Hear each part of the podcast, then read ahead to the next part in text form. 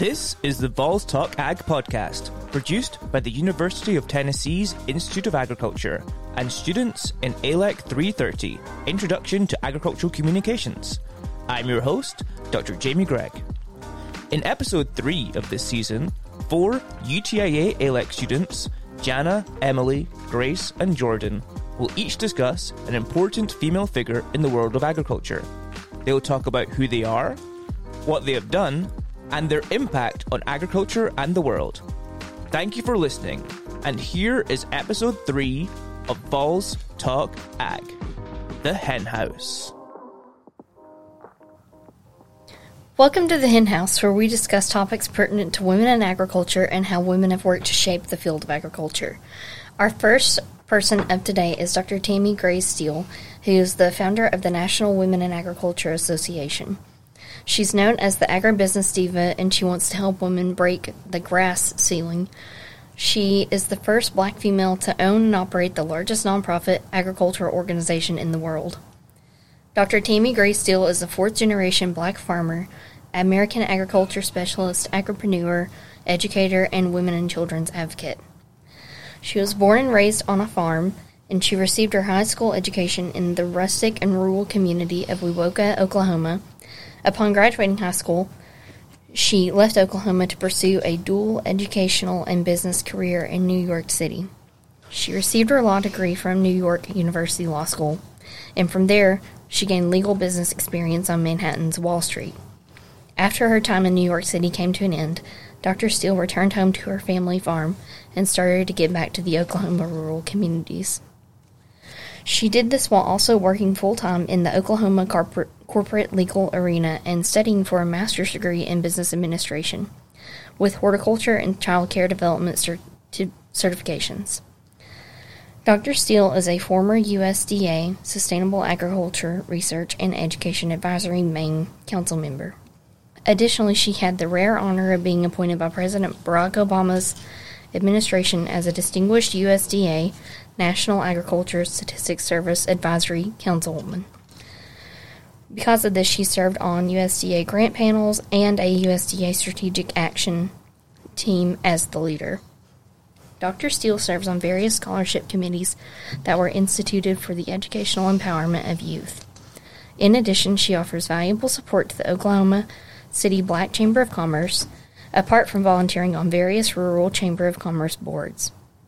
Steele has embarked upon a personal crusade to develop good character among women and children. She established the National Women in Agriculture Association in 2008. The mission of the National Women in Agriculture Association is to engage minority youth and female farmers to reach their fullest potential while advancing in the field of agriculture, providing life skills, career opportunities, and the mentorship needed to become prosperous citizens. Since founding the National Women in Agriculture Association, Dr. Steele has employed the powerful and influential instrumentality of the National Women in Agriculture Association to pursue her agenda of sustainable development in America's agricultural sector. With this mission in mind, in January 2014, Dr. Steele opened the National Women in Agriculture Association's first Sustainable Agriculture Academy in the U.S. This academy is located on the east side of Oklahoma City metro area and it's in close proximity to the city's largest African American population. It was in the light of this that Dr. Steele recognized was recognized at the White House in February 2014 for leading the country in efforts to save and educate America's youth using environmental and innovative agriculture based sustainable best practices. In the spring of 2013, Dr. Steele was awarded a humanitarian honorary doctorate for exemplary performance as one of the most influential agribusiness community developers among her generation in the U.S. She has received awards from Oklahoma State University, the Oklahoma Conservation District Cooperatives Department, the Oklahoma Legislative Black Caucus, and Tuskegee University, among other educational institutions, in genuine appreciation for her support of various economic empowerment entrepreneurship programs. She's also written testimonial articles with New York Magazine and other agriculture journals. Now that we've learned a little bit about Dr. Steele, Jordan is going to tell you some about Dr. Temple Grandin. Mary Temple Grandin is an American scientist, academic, and animal behaviorist, and she is a prominent proponent for the humane treatment of livestock for slaughter and the author of more than 60 scientific papers on animals' behavior. Temple's life experiences with autism has influenced her work in animal behaviors in relation to handling and facility design at farms, ranches, and slaughter plants. Dr. Grandin did not talk until she was about three and a half years old. She was fortunate to get early speech therapy, and her teachers also taught her how to wait and take turns when playing board games. She was mainstreamed into a normal kindergarten at age five. Oliver Sacks wrote in the foreword of Thinking in Pictures that her first book, Emergence, labeled autistic, was unprecedented because there had never been, never before been an inside narrative of autism. Dr. Grandin became a prominent author and speaker on both autism and animal behavior, and today she is a professor of animal science at Colorado State University. She has also has had a successful career consulting on both livestock handling equipment design and animal welfare. She's been featured on NPR and a BB, BBC special, The Woman Who Thinks Like a Cow. She has also appeared on national TV shows such as Larry King Live, 2020, 60 Minutes, and she has a 2010 TED Talk. When she was young, she was considered weird and teased and bullied in high school. The only place she had friends was activities where there was a shared interest, such as horses, electronics, or model rockets. Mr. Carlock, her science teacher in high school, was an important mentor who encouraged her interest in science. When she had a new goal of becoming a scientist, she had a reason for studying. Today, half the cattle in the United States are handled in facilities she has designed. The most important thing she's done, Grandin said herself, is the simple scoring system she created for cattle handling in the meatpacking industry. Five outcome based measures that move the focus away from equipment. And Grandin has designed some of the most used handling equipment in the industry to emphasize how the animals are actually treated. Grandin invented a center track restrainer system that half the cattle slaughtered in the United States and Canada passed through. Her goal was to create, create a humane system which she believed was criti- critical to efficiency because frightened animals do not go calmly to their fate. She was accepted that humans eat animals, but she contends that she owes them a decent life and painless death.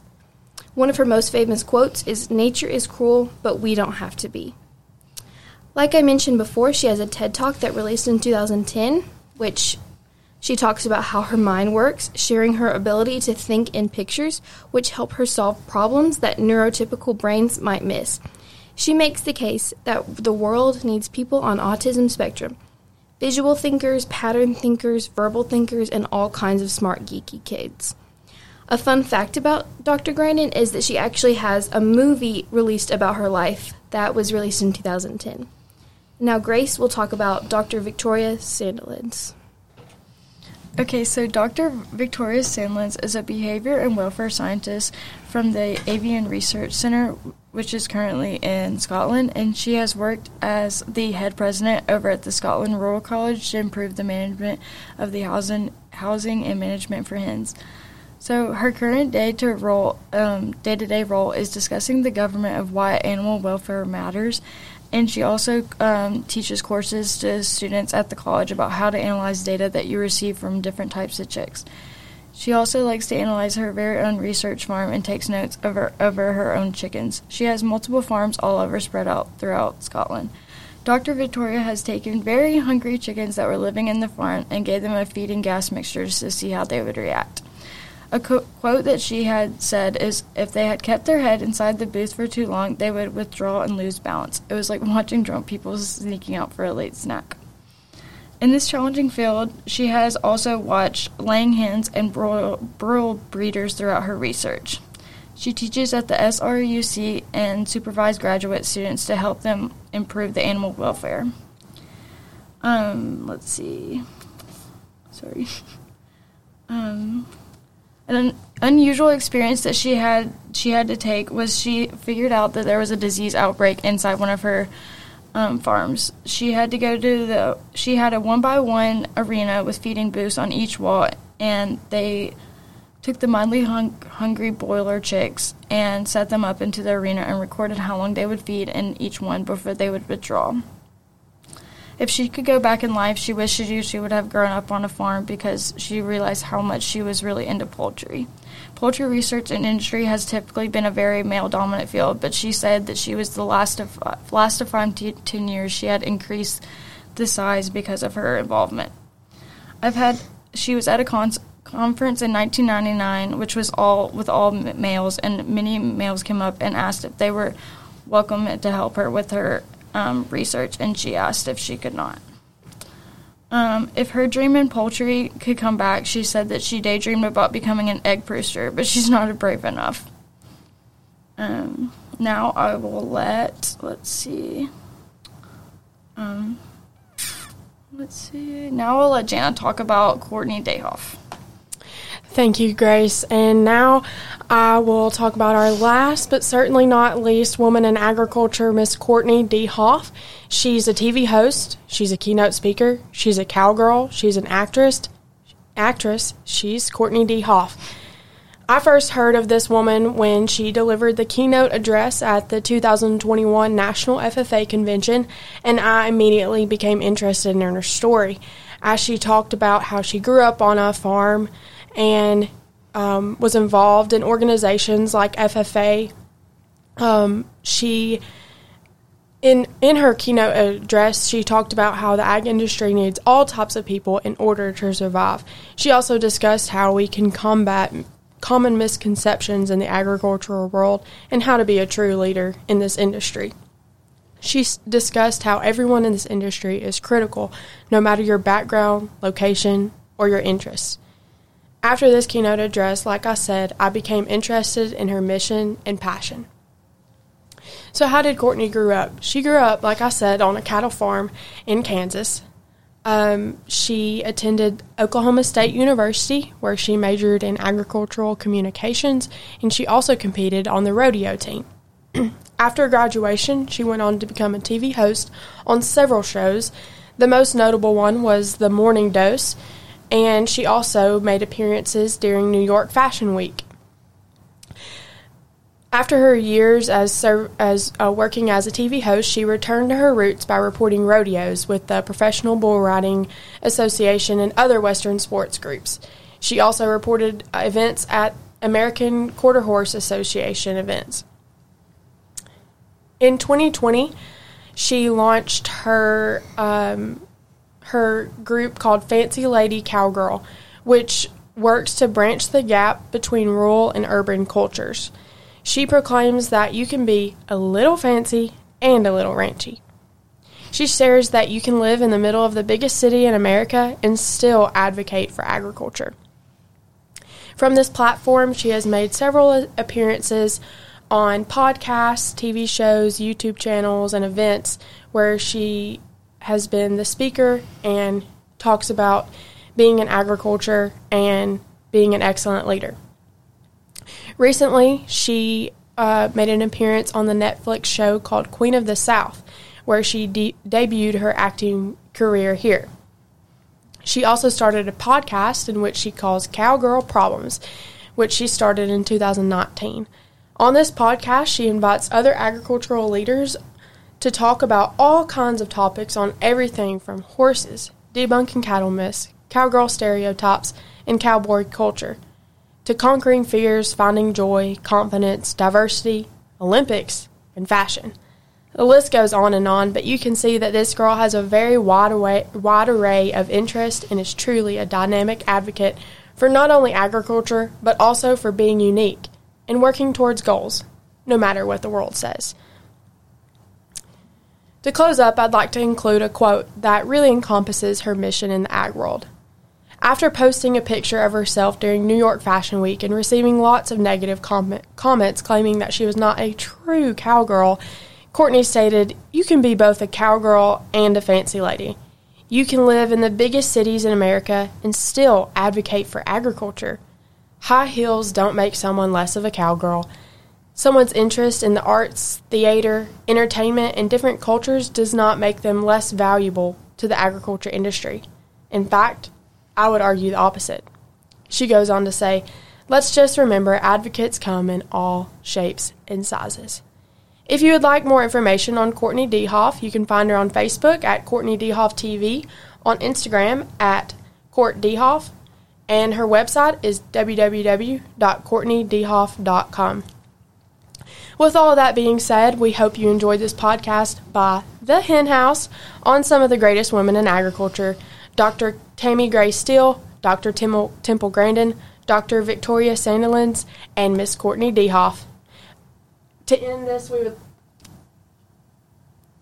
to end this, we would like to give a huge shout out to our sponsor, ALEC 330. Thank you all for listening, and we hope you'll join us again another time. Thank you.